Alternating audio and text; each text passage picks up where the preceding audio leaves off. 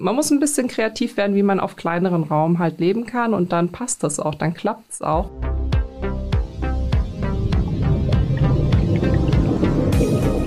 Vier Meter tief.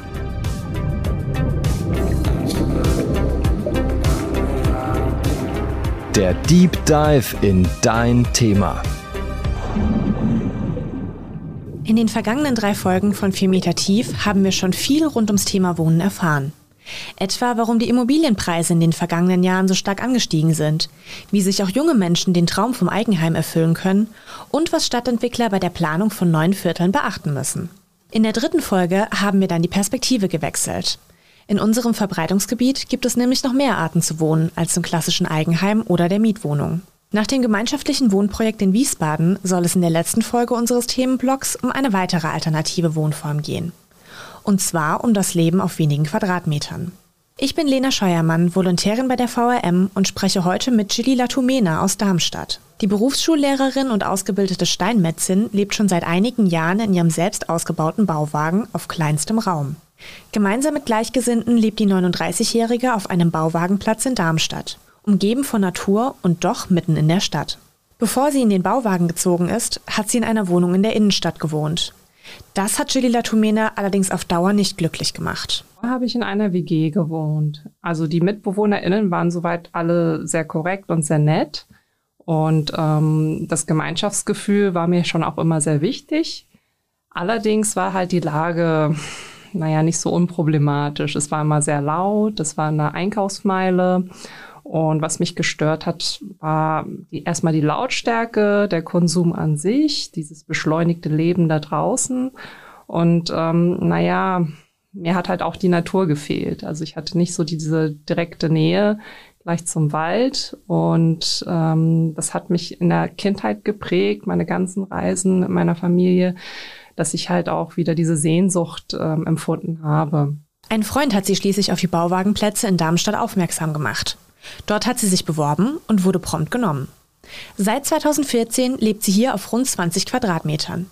Mit allem, was man so zum Leben braucht. Ich habe ja wie jeden Haushalt auch ein Bett, einen Tisch und einen Schrank, wo meine Klamotten drin sind, aber halt auch ein bisschen effektiver, ja, wie soll man sagen, verstaut. Ja, also dass ich mein Bett zum Beispiel zuklappen kann, dann ist es halt auch sowas wie Wohnfläche und nicht nur Bett oder dass ich halt auch meine Dinge aufgrund der Deckenhöhe auch oben stapeln kann. Man muss ein bisschen kreativ werden, wie man auf kleineren Raum halt leben kann und dann passt das auch, dann klappt es auch und man wundert sich selbst, okay, warum ist mir das nicht schon früher eingefallen, ne, so die Dinge effektiver ähm, zu verstauen. Ich finde, das ist auch jetzt kein, naja, keine Einschränkung. Man spricht immer von kleinem Raum, aber ich glaube, das ist relativ. Man muss sich halt irgendwie organisieren, dass man sich nichts ansammelt ähm, und äh, die Dinge halt gut verstaut, dass man immer noch viel Wohnraum hat. Damit auf der vergleichsweise kleinen Wohnfläche alles untergebracht werden kann, müssen Dinge also effektiv verstaut werden. Könntet ihr euch denn vorstellen, in einem Bauwagen auf kleinstem Raum zu leben? Schreibt uns das doch gerne mal per Mail an 4-meter-tief.vrm.de. Die 4 müsst ihr dabei ausschreiben. Bei der Inneneinrichtung des Bauwagens steht aber nicht nur die Funktionalität im Vordergrund. Besucher bekommen auch optisch etwas geboten. Ich empfange meinen Besuch von der Seite, wo mein Bett ist, was ich zuklappe. Und dann können die auch reinspazieren. Und dann sehen Sie an erster Stelle meine, meine Deko. Ich liebe Holzmasken. Und ich habe hier und da meine Holzmasken aufgehängt. Sie sehen meinen Arbeitsplatz, meinen Arbeitstisch, der aber eher zurückhaltender ist, weil ich den Tisch umklappen kann. Und Sie sehen ähm, sehr viele Erinnerungen, also auch Fotos und ähm, meinen äh, zugeklappten oder versteckten Kleiderschrank, den ich halt auch dekorativ, dekorativ ähm, gestaltet habe. Also ich versuche all diese ganzen Möbel na, so in Kunst zu integrieren, ja, dass es nicht nur ein Nutzgegenstand ist, sondern halt auch hübsch aussieht, damit ich mich wohlfühle. Die Wände sind aus Holz, ja, Sperrholzplatten, wo man die Holzmaserung sieht. Das finde ich halt auch sehr schön. Und die Außenküche, von der man auch, das ist der zweite Eingang, rein kann und beziehungsweise raus kann, ist sehr hell, weil ich das mit ja, Scheiben oder mit Fenstern gestaltet habe, die ich im Sperrmüll gefunden habe. Also man kann da sehr kreativ sein, wenn man hier und da ein bisschen Sperrmüll findet oder auch Fenster sind auch sehr viel wert, weil man dadurch auch Außenräume gestalten kann. Also ich habe zum Beispiel so ein kleines Glashaus aus Fenstern, wo ich dann zum Beispiel meine Gartensachen oder meine Sachen für die Hühner aufbewahre. Ja, das Upcycling letztlich, was man da macht. Und ich liebe Sperrmüll und Dinge, die man upcyclen kann, die man hier und da wiederverwenden kann. Trotz gutem Raummanagement hat nicht alles im kleinen Bauwagen Platz. Küche und Bad sind bei mir am Bauwagen draußen zu, sein, zu einer Außenküche angelegt. Und ähm, Badebauwagen teilen wir uns. Jetzt könnte man halt auch außen nochmal eine eigene Dusche installieren, aber ich denke mal, Ach, es gibt halt auch gewisse Dinge, die man teilen kann. Und wie in der WG auch, ist es ja auch kein Problem. Ja, das Problem ist höchstens beim Putzen, ob, der, ob die Person halt auch äh, so putzen, wie die anderen das erwarten. Aber das passt schon. Ja. Also ich bin relativ ja, zufrieden, auch mit unserem Badebauwagen. Vielleicht muss der hier und da ein bisschen repariert werden und gestrichen werden. Aber ich sehe es halt auch so als, naja, Wohnen ist halt auch Leben. Man muss sich um gewisse Dinge auch kümmern. Ja, die Regenrinnen, die lernen sich nicht von alleine am Bauwagen oder manche Dinge müssen auch wieder ähm, repariert werden, die, wie die Treppe wird morsch. Aber sowas macht mir halt auch wirklich richtig viel Spaß, weil ich weiß, okay, das gehört uns oder das gehört mir und ähm, ich kann selber gestalten, wie das Ganze dann am Ende aussieht. Den Wagen hat die 39-Jährige innerhalb von sechs Monaten selbst ausgebaut. Dafür braucht es geschickte Hände oder handwerklich begabte Freunde. Ich habe dann zum Beispiel auch einen ähm, bekannten ähm, ja, Tischler dann auch gefragt, wie schaut's aus? Kannst du mir da hier und da bei den Verbindungen helfen? Holzverbindungen hat er gemacht. Und ähm, dann war es auch relativ schnell, diesen Wagen zu bauen. Und das Wissen kann man sich auch aneignen. Also ich habe mir auch sehr vieles aneignen können. Und ähm, klar hat mir mein Studium ein bisschen geholfen in der Bautechnik. Aber ich denke mal, das sind auch so Basics, die man sich schnell hm, aneignen kann. Über YouTube-Videos kann man sich ja auch vieles aneignen und auch mit Menschen darüber reden, die halt auch im Handwerk vielleicht auch ein bisschen begabter sind, mich mit hinzuzuziehen. Und dann passt das. Ja. Das Problem liegt eher ähm, an dem Hinstellen des Bauwagens. Also wenn der Bauwagen dann auch fertig ist, wohin damit? Deswegen sollte es andersrum ähm, gedacht werden. Ich suche mir meine Gemeinschaft, ich schaue mal, ob ich da auch dazu passe und dann wird der Wagen gebaut, nicht andersrum. Der Ausbau des Bauwagens hat etwa 7000 Euro gekostet. Hinzu kommen noch die Kosten für das Solarmodul auf dem Dach und die Wärmepumpe. Außerdem muss für den Stellplatz Pacht bezahlt werden. Einkalkuliert werden müssen auch der Wasserverbrauch, Heizkosten und Strom und Reparaturkosten, falls am Bauwagen mal etwas kaputt geht. Ich sag mal so, von den Kosten her ist es wirklich ein Privileg, würde ich sagen. Ja.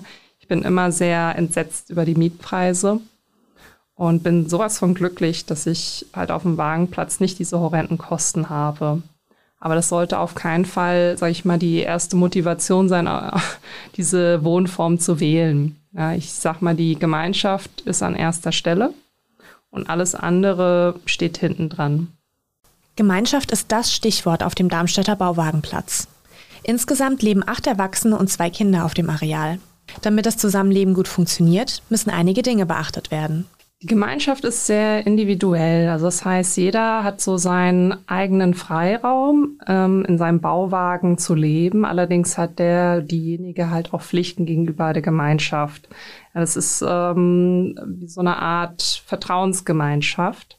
Wir haben unsere äh, Aufgaben, also sprich im Plenum besprechen wir zum Beispiel den Mülldienst oder halt auch ähm, sonstige Dienste, die man so in einer WG zum Beispiel halt auch macht. Ja, Kloputzen beispielsweise, die Badewanne.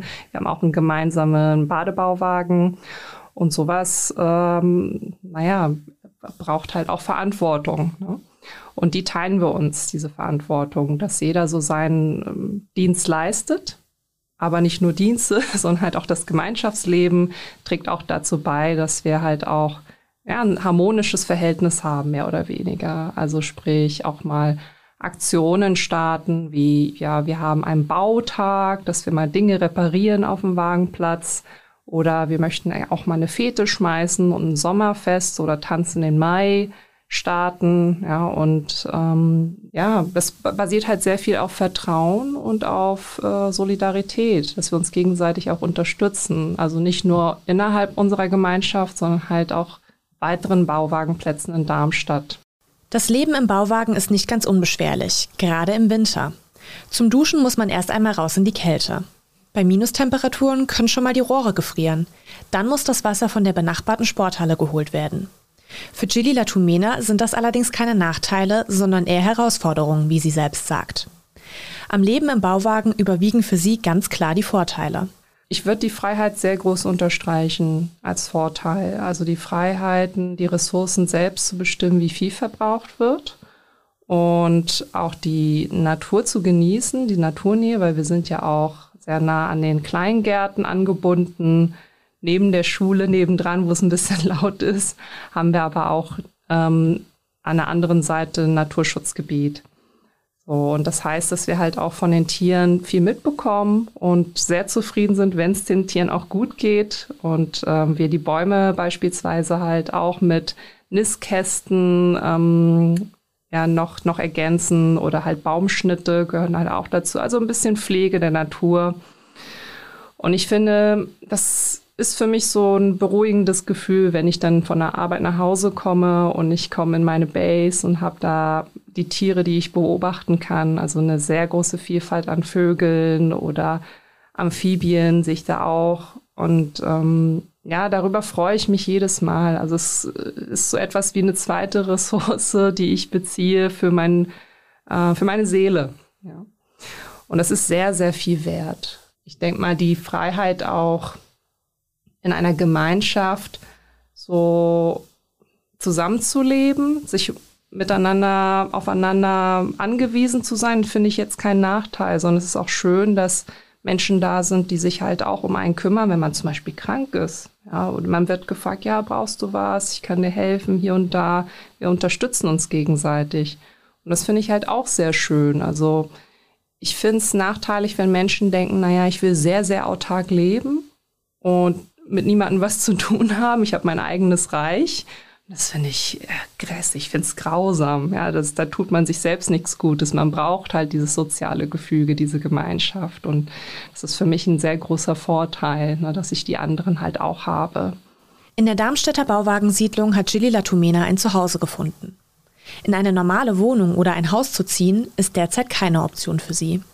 Ich bin sehr, sehr dankbar, in dieser Form leben zu können, dieser Wohnform. Es ist für mich ein Privileg, auf jeden Fall. Also ich rede da jetzt nicht von den Kosten, die ich da einspare, sondern halt auch von der Gemeinschaft und auch der Standort, die Natur, die ich da genießen kann und das drumherum. Es ist einfach so viel Gold, so viel wert und ich bin einfach sehr froh drum.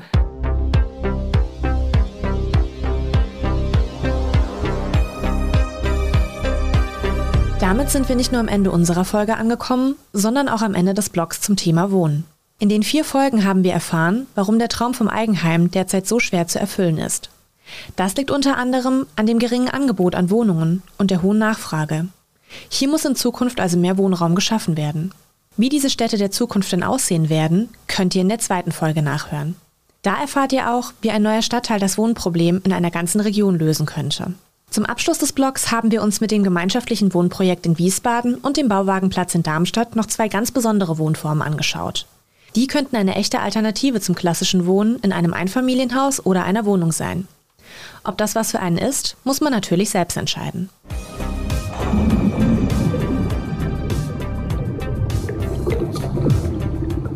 Bevor ich mich von euch verabschiede, noch kurz in eigener Sache. Bei 4 Meter Tief wollen wir über Dinge sprechen, die euch am Herzen liegen. Wenn ihr also Ideen habt, welche Themen wir im Podcast unbedingt mal besprechen sollten, dann schreibt uns gerne eine Mail an 4-meter-tief.vrm.de. Nächsten Monat tauchen wir für euch dann in ein neues Thema ab. Dann dreht sich alles um Ernährung. Was macht Zucker mit unserem Körper? Wieso sind Fitness-Influencer so erfolgreich? Und was ist eigentlich Paleo? Das hört ihr dann ab nächster Woche bei 4 Meter Tief. Bis dahin, macht's gut. 4 Meter tief ist eine Produktion der VRM von Allgemeiner Zeitung, Wiesbadener Kurier, Echo Online und Mittelhessen.de. Redaktion und Produktion die VolontärInnen der VRM. Vielleicht habt ihr selbst eine Idee oder Themenwünsche für einen der nächsten Deep Dives? Dann her damit. Wir freuen uns über Anregungen und Kritik, am besten per Mail an 4-meter-tief at vrm.de.